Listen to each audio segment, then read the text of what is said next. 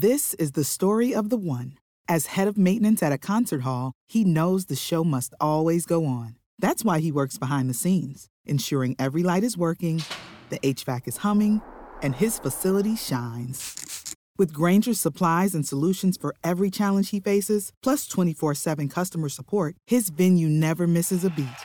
Call clickgrainger.com or just stop by. Granger, for the ones who get it done.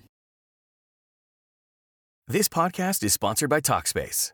May is Mental Health Awareness Month, and Talkspace, the leading virtual therapy provider, is encouraging people to talk it out in therapy.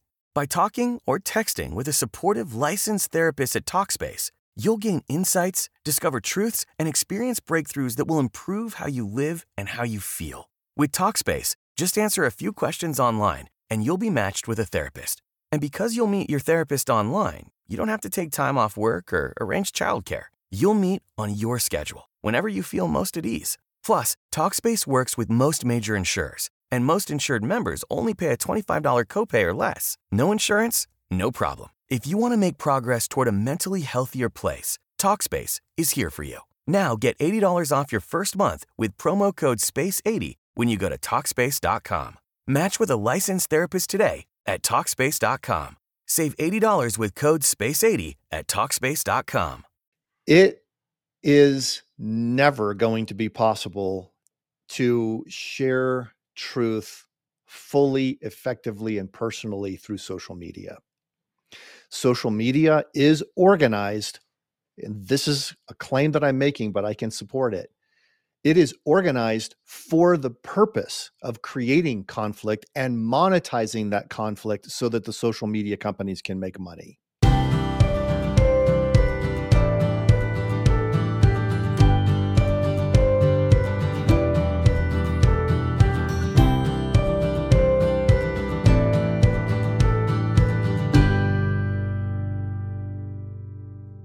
Welcome to the Alisa Childers podcast, where we equip Christians to identify the core beliefs of historic Christianity, discern its counterfeits, and proclaim the gospel with clarity, kindness, and truth. Now, most Americans believe that truth is up to the individual. It's relative to each person rather than it being something that you can objectively know. People talk about speaking my truth or living my truth. Um, but we are faced with utter chaos in our culture, uh, unprecedented levels of social conflict, purposelessness, hopelessness. Uh, studies are showing people are more anxious than ever, more depressed than ever. And we desperately need to know whether or not truth exists and how we can find it. Well, two books have just come out, one of which if you're a regular listener or viewer of my podcast, you're already annoyed by because I've brought it up so many times. But that's my book, Live Your Truth and Other Lies Exposing Popular Deceptions That Make Us Anxious, Exhausted, and Self Obsessed. It's launch week. Guys, I'm so excited and so thankful for all of you who have helped promote the book, posted about it on social media. Um, it's now out into the world, and so that is very exciting. But I also want to talk to you today about another book about truth that came out on the same day, and that's a book called Truth Changes Everything by Dr. Jeff Myers. So I just got to tell you, I'm going to bring uh, Dr. Myers on here in just a moment, but I I get asked to endorse a lot of books, right? And I'm typ- typically don't have time to do it anymore because um, just if I'm going to keep up with my own ministry, I have to pretty much press the pause button on that. But I wanted to I wanted to read through this one to see if it would be something that I would want to endorse because of my respect for Dr. Myers' ministry. We've had him on the podcast before, and of course, uh, just curious to see what he was going to say. And I was telling him before we went on the air, this book uh, was way different than what I expected. I, I think that possibly I kind of expected it to be another take on the typical apologetics, building the case for truth, moving on to the existence of God, the reliability of the Bible. Um, there are so many wonderful books that do that. And um, we've recommended some resources that are like that.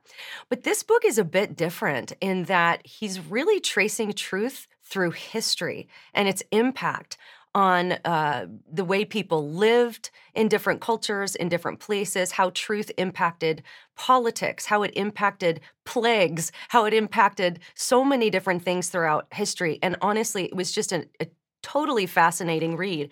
And so it was my honor to to be able to endorse this book that was so good. So um, I want to bring Dr. Myers on here. Of course, many of you know he's the president of Summit Ministries, which is a Colorado-based nonprofit organization that equips and supports the rising generation to embrace God's truth and champion a biblical worldview. Of course, I've been there to teach. It's an amazing program. If you have students in your life that you want to make sure that they get bolstered in truth and a biblical worldview, definitely consider sending them to Summit Ministries. So, Dr. Myers, welcome. Thank you so much for coming back. Lisa, I'm really looking forward to our conversation. When we had our, our, show before, I think we talked about politics, which is something that's very difficult to talk about without everybody getting really upset. I just right. thought the conversation was was terrific, and I'm I'm excited to be back.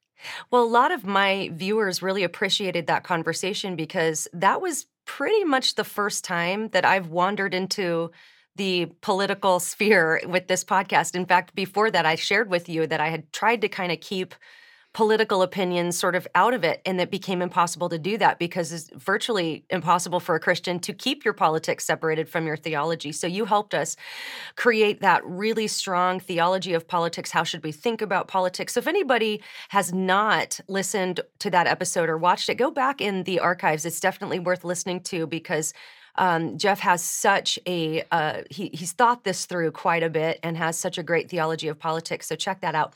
But I want to talk today about truth changes everything. It's a great cover. I like. Uh, I like the blues and the the little uh, stained glass window there. That's great. Yeah. with the hand. So, um, like I mentioned, this book was surprising to me. I it, it took a different approach than I possibly expected. So I'm kind of curious, like, what led you to write this book? What, why now? Why, why was this something that you wanted to say, like, we need this book right now? Hmm. Well, I've seen the same statistics that you've seen, Alisa, that we're in a tough spot in this country. Uh, Americans tend to be independent, and that's one of the things we we Americans appreciate about being an American. But it, it has led to this idea that truth is that even truth itself is up to the individual. It's not just that our rights are individual, but truth itself is up to the individual. And so the old idea that truth, capital T truth, exists and we can discover it has given way to this idea that all we really have are truths, that no one can really know anything ultimately true. And so we just have our own individual social constructions. And so it's truth, capital T versus truths, small t. And we've now passed the tipping point, Alisa. That's, I think, one of the initial motivations for me was okay, wow, we're now actually to the place where the majority, the vast majority of Americans now believe that truth is up to the individual. And in the church, which is of concern for me, we've now gotten to the place where we're right on that line, right at the mm-hmm. tipping point, where even church attending, self identified Christians now say there is no truth out there to be, be discovered. I decide what is true for me. Right. And I think we see this play out even among young people, especially uh, young people in my life who are very committed Christians. They love Jesus. They uh, have you know a personal relationship with Jesus. They read their Bibles, and yet I think they've been conditioned by culture to say, well, I'm not going to tell somebody else that that's necessarily true for them. And that's, I think, where we see the erosion of truth even making its way into the church. But one of the things you do in your book that's so fun is you share examples of how quirky and really determined Christian figures throughout history led the way when it comes to things like science, art, medicine, education, politics justice, and um, even the idea of meaningful work, which was a fascinating topic as well. Can you share a couple of your favorites? You know, obviously there's there's many of them in the book because you go all through church history, but can you share a couple of those quirky figures that really demonstrate how truth changed the way people thought about things and really oh, affected oh, the world? Oh, these are stories I love to tell. And, and, a lot of them haven't been told before, which is one reason I was really excited to write this book. But the you know the, the basic the basic question I had to deal with is should I just write another book refuting relativism? Should I write a book, you know, defending how we know there is such a thing as truth? And I decided what would happen if people who really lived as if Jesus is the truth mm.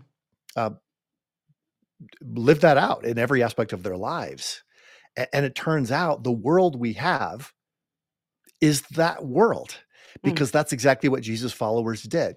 Uh, one of my favorite stories that I told in the book, there's a chapter on art. There's not a lot on Christianity and the arts, to be honest. There aren't very many books on that. There aren't too many people who've thought through how you relate your faith to the world of the arts. And so I tell the story of Antonio Vivaldi, and he was a composer. It was actually a priest, but he wasn't very a very good priest because he was constantly distracted by wanting to write music. In fact, at one point he was conducting mass and just left right in the middle to go write music and then came back a little while later and finished the mass. His fellow priests were not amused by this uh, they they said this guy can't be a priest. We can't we can't have him here. And his head of the diocese, and you'll appreciate this as a musician, he said Vivaldi cannot be in his right mind because he is a musician. and and it it was it was a it was a conflict for him. I, I've been called to the ministry, but I'm really a musician. How do I take those two things and put them together? Mm. Well, he became a composer for orphans. There was an orphanage in Venice at that time called the Ospedale della Pieta. And there were thousands of children who had been dropped off. Many of them had physical deformities. Many of them had were born into uh, from a mother who was in prostitution and didn't want to take care of the child, so they were dropped off at this orphanage. They were all fed, clothed, uh, trained. The boys could be released at age 16 to go get jobs, but what about the girls? In that particular period in history, young women had no prospects unless they could get married. And these young women had no ability to get a dowry, which means they couldn't be married. So Vivaldi turned them into the finest orchestras and choirs in all of mm-hmm. Europe. They became famous all throughout Europe. And what's especially cool, Alisa, to me is that Vivaldi became a better composer because he had so much composing work to do to keep all of his orchestras and choirs busy. Uh, you know, a concerto is an orchestral piece that features a solo instrument. Vivaldi wrote 500 concertos that we know of. This is the equivalent level of difficulty of writing a book. He wrote 500 that we know of. In fact, in one six year period of his life, he wrote a concerto on average every two weeks. Yeah. And therefore, he became known as the founder of the Baroque period of music, along with Johann Sebastian Bach. Mm. I always thought that was a fascinating story. He didn't see a conflict between his call to be a Christian and his call to be a musician. And in fact, he used it in a way that gave purpose and meaning and a vocation to young women who otherwise would have no hope. I love that story. It's one that I had not heard before. In fact, many of the stories in this book I had not heard before. Uh, I was particularly intrigued by how you talked about the plague. And when you start to describe what truth actually is, you, you go back to the plague. Talk about that a little bit, why you chose to start that way. Well, it, the as I was writing the book, of course, we were dealing with COVID in, in the United States and around the world, and lots of people were affected by this economically. Uh, millions of people sadly passed away. Uh, so we were familiar with the idea of rapidly spreading disease in our time. And I thought, I wonder how people in the past dealt with this, because I remembered having heard in my history classes about the Black Death, how many people had died. Mm-hmm. And it turned out it was probably the greatest calamity to ever befall humanity.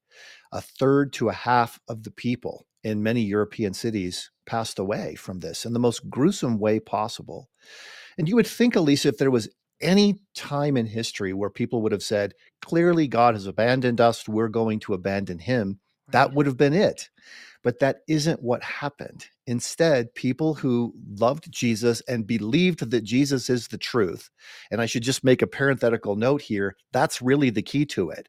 The Christian claim is not just that truth exists as a set of logical propositions or that it exists as a mathematical model that accurately describes reality. It's that truth is a person, it's Jesus. That's what people brought into the situation. So, Catherine of Siena, for example, who's not widely known by a lot of Protestants, our Catholic friends would know very well who she is. There's a feast day named after her. But she was one of those who said, look, if you if if you want to be with Jesus, Jesus is sitting with the suffering. So you go sit with the suffering and you'll be with Jesus. And it, it was a fascinating difference between her and the medical authorities of her day, who were so unnerved by the plague that anyone who had the means fled. But mm. Catherine and many others who were believers stepped into the situation rather than trying to escape from it. And they became the ones who really ministered. And it changed everything. The church, because the civil governments fell apart, the church became the ones to step in and say, you know, we need to have a program of quarantine just the, the 40 idea of 40 days of, of, Moses and of Jesus in the wilderness, the idea of a quarantine, 40 days came out of that. They said we need to have sanitation programs, we need to have health care to take care of people. All those different things that became really the basis of our modern medical system were started by Christians who said, It is not true that God has abandoned us. Mm. He is mm. here with us, suffering with us. Yeah, that's really putting your money where your mouth is. You really have to believe that's true in order to stay in a in a situation like that. That was such an impactful story. And now you you've talked about Vivaldi and and the Christian influence in art. Talk about maybe the influence in science. You tell several stories about the the Christian influence in the world of science and how truth relates with that. Well, it's it's so incredible because pe- people believe there is a, a battle between faith and science that right. faith is something that's unproven. You know, as Mark Twain said, you know, faith is believing what we know ain't so. and that's what a lot of people think. Trust the science. People say this kind of thing all of the time. But are science and faith really at odds? Well, eh, the more I studied it in history, the more I realized it was actually people of faith who gave us science as Rabbi Lord Jonathan Sacks, who was a Jewish leader in London, passed away a couple of years ago, said science takes things apart to see how they work. Religion puts things together to see what they mean. And so there wasn't a conflict there. And as it turns out, when you go back in history, you see all of these people who they didn't see any kind of conflict at all. Nicholas Copernicus was teaching a study on apologetics and wanted to be able to reliably prove the date of Easter. So he started doing some astronomical calculations and realized that the Earth revolves around the sun. And our whole understanding of the solar system came out of his teaching what was the equivalent of a Sunday school class. Mm. Uh, you have people like Leonhard Euler, who was a mathematician and a logician.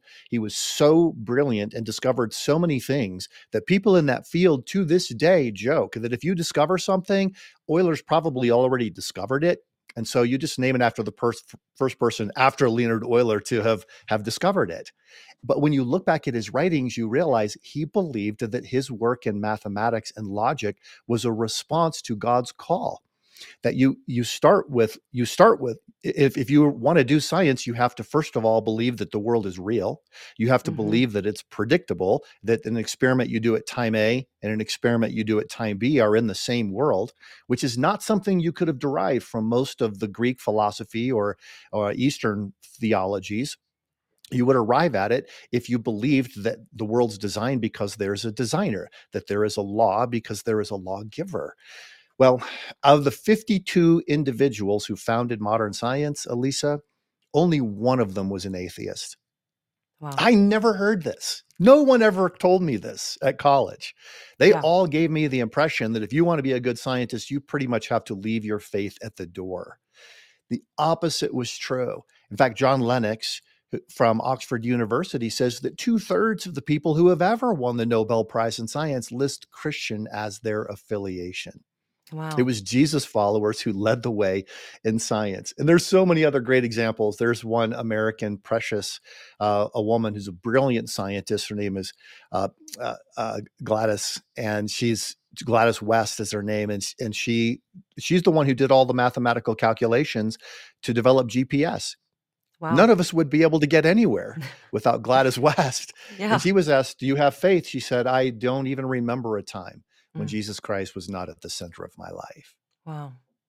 That that's so fascinating to me, especially in light of um, so this week during our homeschool with my 14 year old daughter, um, we kind of took it. We're doing a Bible curriculum, but we took a break from it this week to do something a little different. And what we did was watched a debate between our friend Frank Turek and famous atheist Michael Shermer.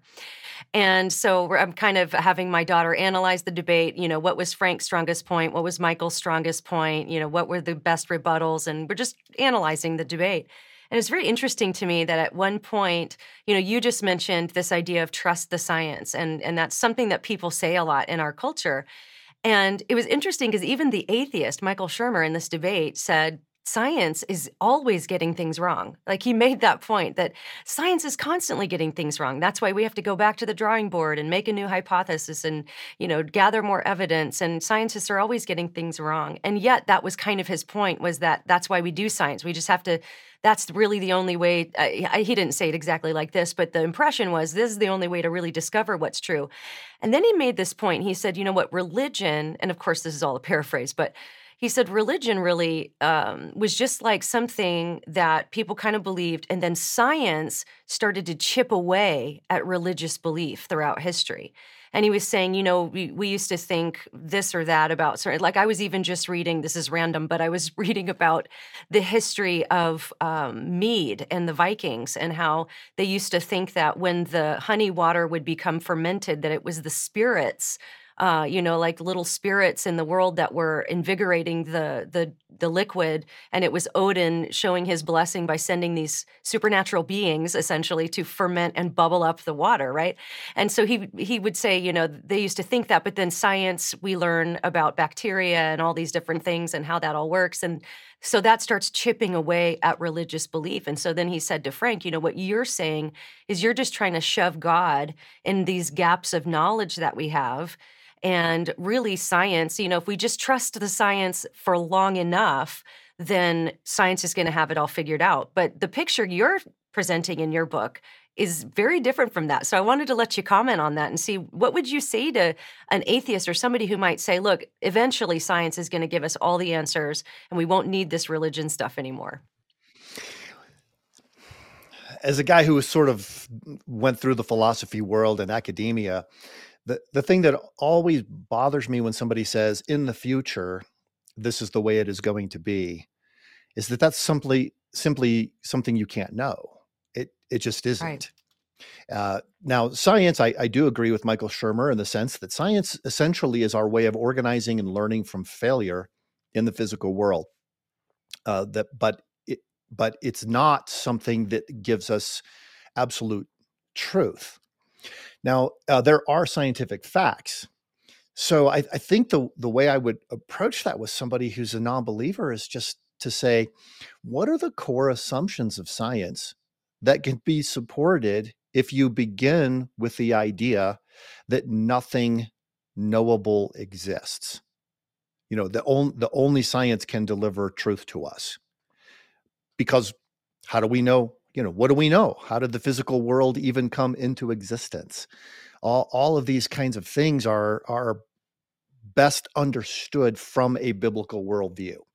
In the book, I actually shared seven different core assumptions of science, none of which you can derive from a purely naturalistic worldview, all of which are derived or at least consistent uh, in with a biblical revelation and if you start with those things, you get science. If you start with naturalistic assumptions that there's that everything is essentially meaningless, there's no core organizational principle, there's no one doing the organizing, uh, you wouldn't ever arrive at true discoveries about the world. So it's it, it's difficult to to have that conversation in just a couple of minutes. There aren't a lot of sound bites that you can use. But it's fun to look back at the history of science and realize, oh, you know, all of these people, the father of modern, the father of virtually every single science, or the mother of virtually every single science that we think of today, was a believer who mm. started with the reality of God. Yeah. Well, uh, I want to swing back around to something you mentioned earlier because it's a theme in the book, and that's the difference between truths and truth. I wonder if you could unpack that a little bit for us. What is the difference between truths and truth? Well, truth, capital T, says that truth exists and is knowable. Uh, truth, when I use the term truth, I mean what really is, what is really real. So it, it truth actually exists and it can be discovered, not perfectly, but it can be discovered by us. The truth's viewpoint, on the other hand, says truth is a social construction that no one has access to ultimate truth even if if it does exist So, therefore, all we have are our individual perceptions. So, truth says, seek the truth. Truths says, speak your truth. Uh, that truth viewpoint was the classical viewpoint. The Greeks believed that. The Romans believed that. The Hebrews believed that. It's been believed all throughout history. The, the Christian uh, change transformation, so to speak, was the realization that the truth isn't just a set of logical propositions, it's a person, and, and, that it's very personal as well. But but so there's a, there's a huge difference. If somebody says speak your truth, that's different than saying speak the truth and illustrate it with your personal experiences. To say speak your truth is to say that's all that exists. So you have to become more persuasive. You have to get your viewpoint across you have to assert power. You have to use shame and all of the other tools of social influence to try to get people to stop talking if they disagree with you. And the problem, Alisa, is that this has actually bled into every aspect of society. Now people are teaching mathematics, saying, well, you know, if you make claims such as there are correct answers to these questions, then you're you're you're being ethnocentric. You're right. you're you're being racist or you're being uh, you're, you're being a capitalist pig or whatever you know that but it's actually yeah. being taught that way uh, people are saying things in the political space stanley fish who's scarily enough a professor of the first amendment at a law school says you are entitled to your own facts if you can make them stick wow well if that what does that mean correct, just just persuading enough people to go along with it? You, Is that what he if means? you can persuade enough people to go along with you, then you are right. Wow. So, of course, you wouldn't want to have a First Amendment that guarantees the freedom of speech if that is correct, because your whole goal is to gain power. And that, so it reminded me of a lot of the the the warnings, the prophetic warnings that I remember hearing from 20th century scholars like Will Durant, who said, uh, a country is never uh, destroyed captured from without until it has mm. destroyed itself from within. And Pitirim Sorokin said, if you give up the idea that there are absolute truths, all you have left is physical force. Mm. Now, think about that for a minute. We have a cancel culture. The goal is to ruin people, destroy their reputations, shame them, make sure their voice is not heard. Why would we think that's an acceptable social response? Because we believe that anyone who claims to know the truth, other than the idea that there is no truth as a truth, anyone who claims to know that is just trying to gain power. They need right. to be shut down because we want the power. We don't want them to have it. Yeah, and that's something we see all over our culture right now. In fact, I talk about that in my book how it's uh, the infection of critical theory from the higher, you know, academia into the wild. It, it's just in the wild now, to where truth claims, especially when they would be made about things like religion and morality, you don't ever see people well i shouldn't i shouldn't exaggerate. Of course there are conversations happening where people are rooting it in truth but typically on social media what you're going to encounter as a christian if you make a truth claim about a religious idea or what what might be morally right objectively for everybody morally right or wrong um, very often and this can be confusing for christians you might find yourself um, with somebody commenting, but they're not interacting with the claim you've made. They're trying to figure out the power right. dynamic. Like, why? What? Who are you trying to control by saying this? What's What's happened in your past? That what trauma have you gone through that makes you think this way? Because uh, as you've just articulated, our culture has come to interpret truth claims, especially with morality and religion, to be power grabs. And and I think that that for me was like a light bulb moment because I would uh, make certain statements about progressive Christianity or something that's unbiblical or something that is not in line with the historic Christian worldview with progressive Christianity. And if progressives came on my blog comments or maybe on the Facebook page or something, uh, it was it's very it's very rare that somebody will actually say, "I think you're actually wrong about this, and here's my reasons." Right? It's really more like, "Oh, you're just trying to uphold." White supremacy or you're trying to do this or that and it's it's incredibly frustrating because it's like rather than answering the claim there's this psychoanalysis that starts to go on which can be kind of exhausting so i'm glad you brought that up because that's an important thing for christians to be aware of Right, we've all become amateur psychiatrists at this Right. point. We all think that we have the capability to discern what is right or wrong about somebody else's motives. And Right. that's the that illustrates the point that I'm trying to get at. When I have conversations with people about this, I just try to start with okay, what are the things we can agree on? So let's say, for example, we, we can agree that there are scientific facts. Yes, science is always learning. Yes, science fails a lot, but there are certain things we've established. For instance, if I were to say to a person, water boils at 212 degrees Fahrenheit at sea level, uh, it would not be an appropriate response for that person to say, "Oh, well, keep your opinions to yourself, you Right. bigot." You know, that's Right. that wouldn't be an appropriate response. An appropriate response would be, "Well, it depends on the atmospheric conditions and so forth." But it wouldn't be appropriate to say, "That's an opinion, keep it to yourself." Same similarly if you had a historical fact. So, uh, Martin Luther King was shot on April 4th, 1968. It would not be appropriate for someone to say, "Well, you know, in my culture it's different." No, Right. because we know that we've established that. It's a historical fact. In the same way, there are moral facts. So if I were to say statement A, uh, it is good to care for abandoned puppies, and statement B, it is good to torture abandoned puppies, we know there is a meaningful difference between those two statements.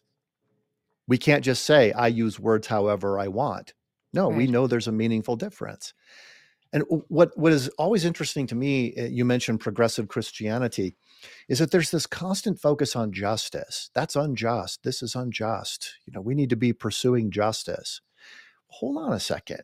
If truth is entirely up to the individual, justice does not mean anything. It is it's a meaningless concept if we try to use it in any objective sense. It's only in a world where there is such a thing as truth that we can discern that justice even takes on meaning as a concept. So that's where I start in, with people in conversations. And sometimes it resolves and they say, Oh, okay, I think I get what you're saying. When I'm saying speak my truth, what I'm really saying is I want my opinions to be heard and taken seriously. Right. Well, yes, I want your opinions to be heard and taken seriously as well, but we've got to be careful of the language we use yeah. because we're we don't want to grant assumptions that we don't hold to. Well, you just mentioned the conversations that we have, and I know that this it's it's interesting because I don't know if you experience this same thing, but when you put out content that has a lot of the what's, you know, the the the actual here's what this is, here's what this is. When when I go and speak in churches, all the questions that uh, usually surface in the Q&A are the how questions.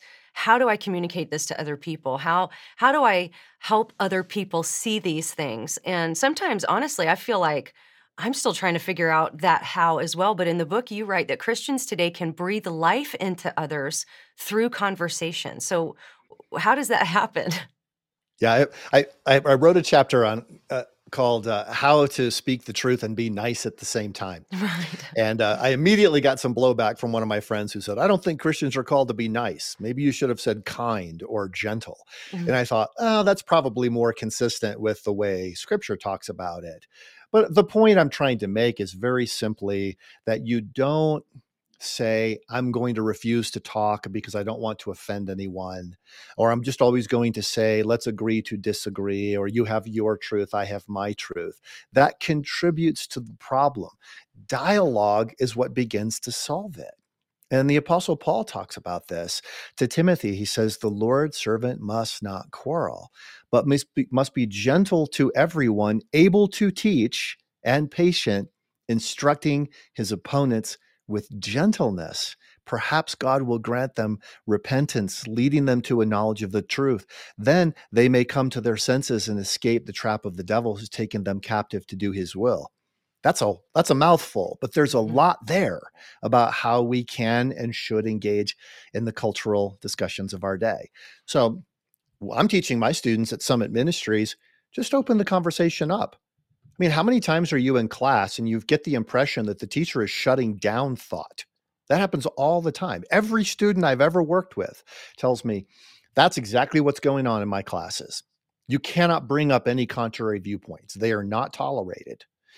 So you be the one to open the conversation up. Say things like, Tell me more about that. What do you mean when you use that term? Yeah. How did you arrive at that conclusion? How do you know that's true? We can use conversation and dialogue to instruct and bring truth to the surface. Yeah, that's good. I, I want to touch on the concept of beauty because this is something actually I've been thinking quite a bit about. I know in apologetics, people are uh, talking about the objective nature of beauty, and you actually address this in your book, and you give a biblical understanding of beauty and how human sin actually twists what uh, beauty is supposed to be into other things like rebellion, self-centeredness, cruelty. Uh, so, so talk a bit about how beauty and truth are connected. What's their relationship? Is beauty just in the eye of the beholder? Is this just something that is random and subjective? Or is there something more deeply rooted in truth about the concept of beauty? We all have our sense of something that we look at and say, oh, that's beautiful. Uh, we think maybe of our design styles. I might like the living room to look this way. Another person might like it to look a different way. We have those opinions and we we think about them in terms of symmetry and other sorts of things that coherence that we think represent our opinions. And it's important to be able to say, this is my opinion and this is why I think it's a valid opinion.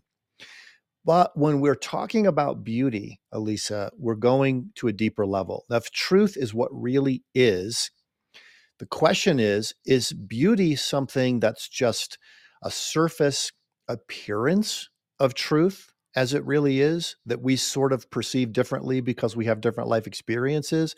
Or is it actually part of reality? And it's funny when you start looking at, for example, scientists who look at really incredible things. I was I was quoted from an ornithologist from Yale University who said, you know, you look at things like the male bowerbird in New Guinea. Uh, this is the this is the bird that that builds a bower, arranges all little pebbles and and berries and things like that to sort of create a pathway into his bower. And then when a female comes by, he does a little dance for her. You've seen you've seen this on on, on videos before. He said you can't explain that evolutionarily. He said there's no survival value to that. He says sometimes and this is his quotation that i put in the book sometimes the outcomes are merely decadent. In other words it's just beauty for the sake of beauty that that exists. Uh, it's it's interesting musicologists have looked at this. There was a huge harvard music project where they they took musical clips that they gathered from all over the world, thousands and thousands of them, and they put it all together and realized there is an essential unity to the idea of harmony. That musical forms, though different in the world, have the same core pieces all put together.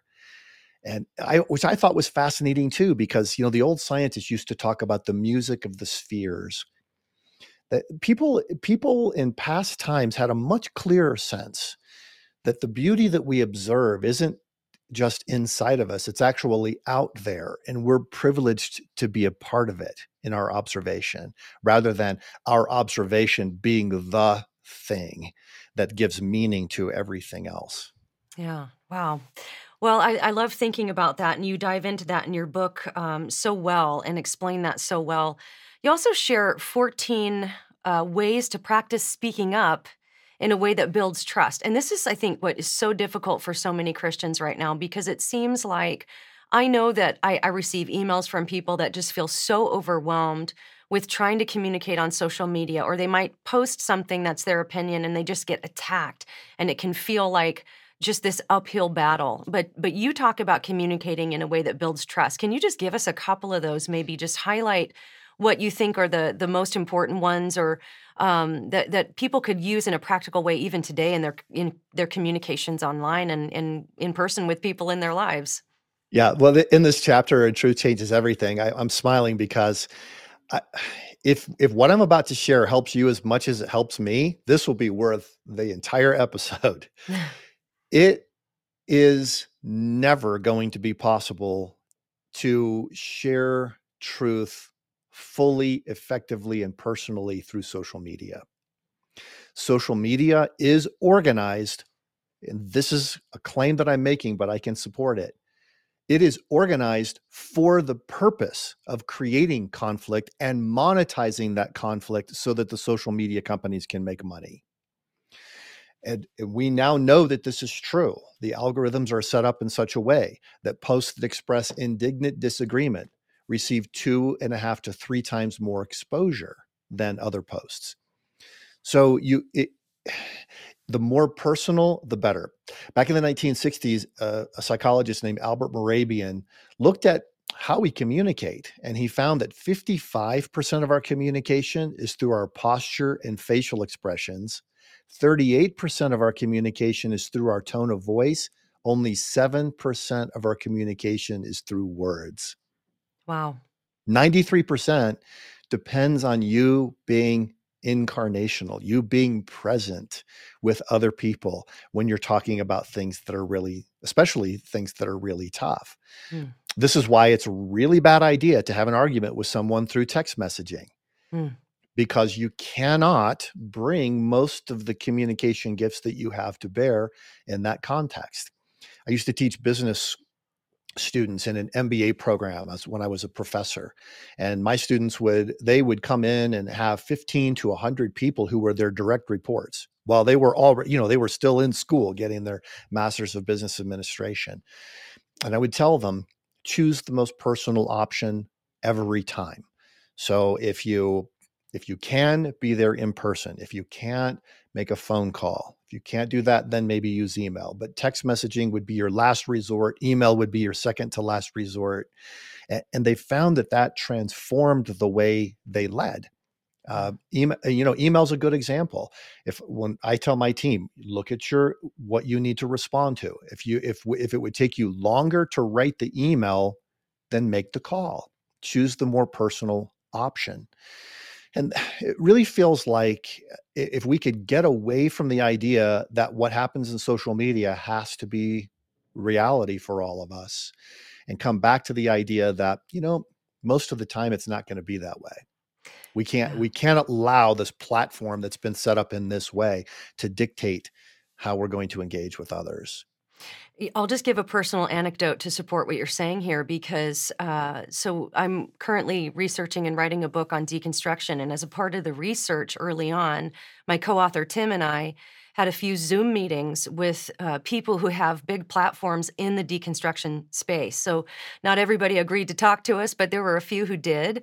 And what was really fascinating is that even as hard as I try to be who I am every, all the time online. I, I always I always try to endeavor uh, very very intentionally to communicate online as i would face to face and but even so they had an impression of me maybe based on what other people had written or maybe what they had heard and then i had an impression of them based on their platforms. And when we got to like on the Zoom, looking into each other's faces, I'm just thinking, like, this is such a nice guy. This is a really nice guy. And then I even had one say, You're a lot different than I expected you to be. And it's, it's, and he even commented, Isn't it funny when you just put down the walls of what your platforms might be, you know, saying back and forth and just talk to each other face to face, um, bringing that human element into it. And, and we had delightful conversations with people in the deconstruction space.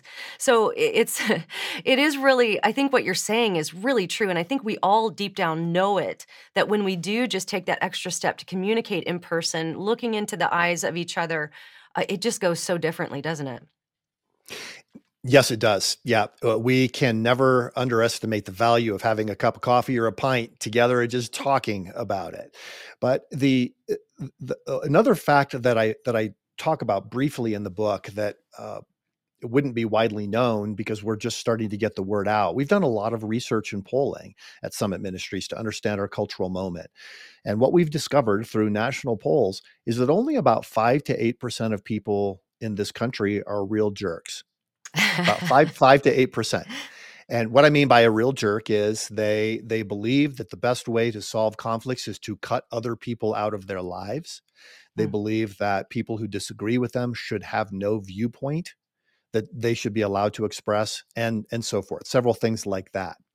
So your chances of running into a person who's genuinely hostile, your chances are very small. Mm-hmm. Maybe one out of 20 and even if you're in a very hostile environment, such as a college campus, it might be one in 10. It's not very high.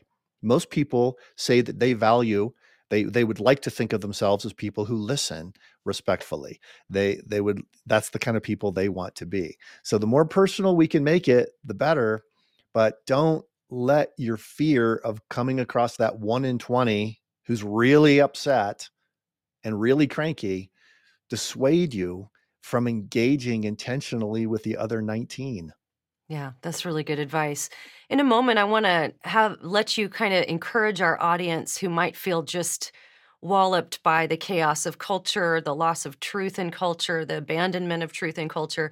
Uh, but before we do that final word, I want to ask you to talk about this new uh, uh, study curriculum that you've released through Summit. I, of course, I've been a part of it. Lee Strobel and some others are a part of it. Talk about that because I'd love for our audience to be able to have access to that. And uh, it's just a great small group kind of uh, discussion study. Talk about it. What what is it? Well, we put, together a course called Now We Live because we wanted to put into practice the things we're talking about here. How do you start conversations and keep them going? So, Now We Live is a series of six videos. This is season one. We just finished releasing all six of the episodes. They talk about worldview, reality, truth, Jesus, and society. And the videos are 13 minutes long. You're featured in one of them, along with Lee Strobel, uh, John and Korey Cooper, I, who I know are friends of yours uh, from Skillet, are featured in it. Kirk Cameron, Chris Brooks, who's an urban pastor from Detroit, and, and many others. They're really compelling. Uh, they they allow you to take that 13 minutes to watch a video and then a 45 minutes of a discussion. So you can get together over coffee with your friends even non-believers and say hey watch this with me and let me know what you think. And then you have a you have an opening to have the conversation. You can also do it with small groups. A lot of churches are saying this is our small group course for the fall and which wow. is really fun. So thousands and thousands uh, as of yesterday it was 7000 people have gone through this already and we just just released it but uh, it's now we live now we live.com you can go there and sign up. There's no charge for it. All we ask is that you just invite other people to go through it with you to make sure that you're using it as a way to build a, a platform for truth. That's great. Nowwelive.com go there and check that out. So, as we close out our episode today, Jeff, I, I would just want to give you the opportunity to encourage our audience um, many Christians uh, just kind of want to throw up their hands and say, look, everybody's abandoned this uh, idea of objective truth, especially as it would relate to religion and morality. What, what would you say to Christians who believe truth is lost? What kind of hope would you leave them with today? Truth's most, truth is most meaningful in times of crisis. And we are in a time when our opportunities to speak truth are greater than they've ever been secular worldviews are um, leaving people high and dry when it comes to anything important. The young adults I work with, 75% of them say they do not have a sense of purpose that gives them meaning in life. It's almost like they're wandering around in the wilderness with a compass, which should help them, except that they insist that the red needle should always point toward them and that's how they'll be found. But that's actually how they'll be lost. So I think we've got this time. And the big question we've all asked is Does my life make a difference? Does it matter that I personally speak up for truth or that I personally engage other people? And the lessons of history, especially in times of crisis that I'm sharing in the in the book Truth Changes Everything show that you don't set out to change the world. Uh, none, none of these people wrote that on their college application. I want to change the world. They just did what God had called them to do. They did it faithfully. They did it to the best of their ability. And they change came about. These scientists didn't say, I want to change the world. They just said, I want to be the very best scientist I can possibly be because I believe that Jesus is the truth. And things changed as a result. It is that everyday faithfulness that really matters. Well, I want to thank my guest, Dr. Jeff Myers of Summit Ministries. Uh, pick up his book, Truth Changes Everything. This is so great for uh, you, maybe more, uh, well, it's really great for everybody. It's written in a way that's accessible for the average person. Um, got a lot of history, a lot of really cool facts. Of course, don't forget to pick up Live Your Truth and Other Lies, which is my new book that's uh, dealing with the more pop level influencer uh, type of platforms that are promoting some of these things. So look how good these look together, right? This is, you can just that's get right. as the little pair, It right? is. I, I, so it's almost like our it's almost like our designers had something in mind. I know. they- Look at this. I mean, they Yeah. they just like same color scheme. Look at those spines. You know, it's a yeah, good one-two punch. Yeah, that's right. All right. So, uh, if you're, again, as always, if you are watching on YouTube, subscribing, clicking that bell icon to be notified every time we release a new video is the best way to stay informed. You can also, don't forget to go to alisachilders.com and you can click the subscribe button, and that will uh, put you on our email list. We will not sell your address to anybody else or give it to anybody else, but you'll, we'll just keep you apprised of what's going on, if new blog posts come out, if new podcasts are coming out, just all the things we have going on on social media. Of course, if you see this post on social media, clicking like and sharing it uh, really helps get those algorithms going. And then, of course, if you're listening on audio platforms, going over to iTunes or Google or Spotify, leaving five star reviews really helps trigger those algorithms. You guys have done such a great job with that. I mean, I think we've got over three or 4,000 reviews on iTunes, which is so helpful because that tells iTunes, hey, we want to we want to suggest this uh, to more people because obviously this is something people like. So check that out. And as always, as we pursue Christ, let's keep a sharp mind, a soft heart, and a thick skin. We'll see you next time.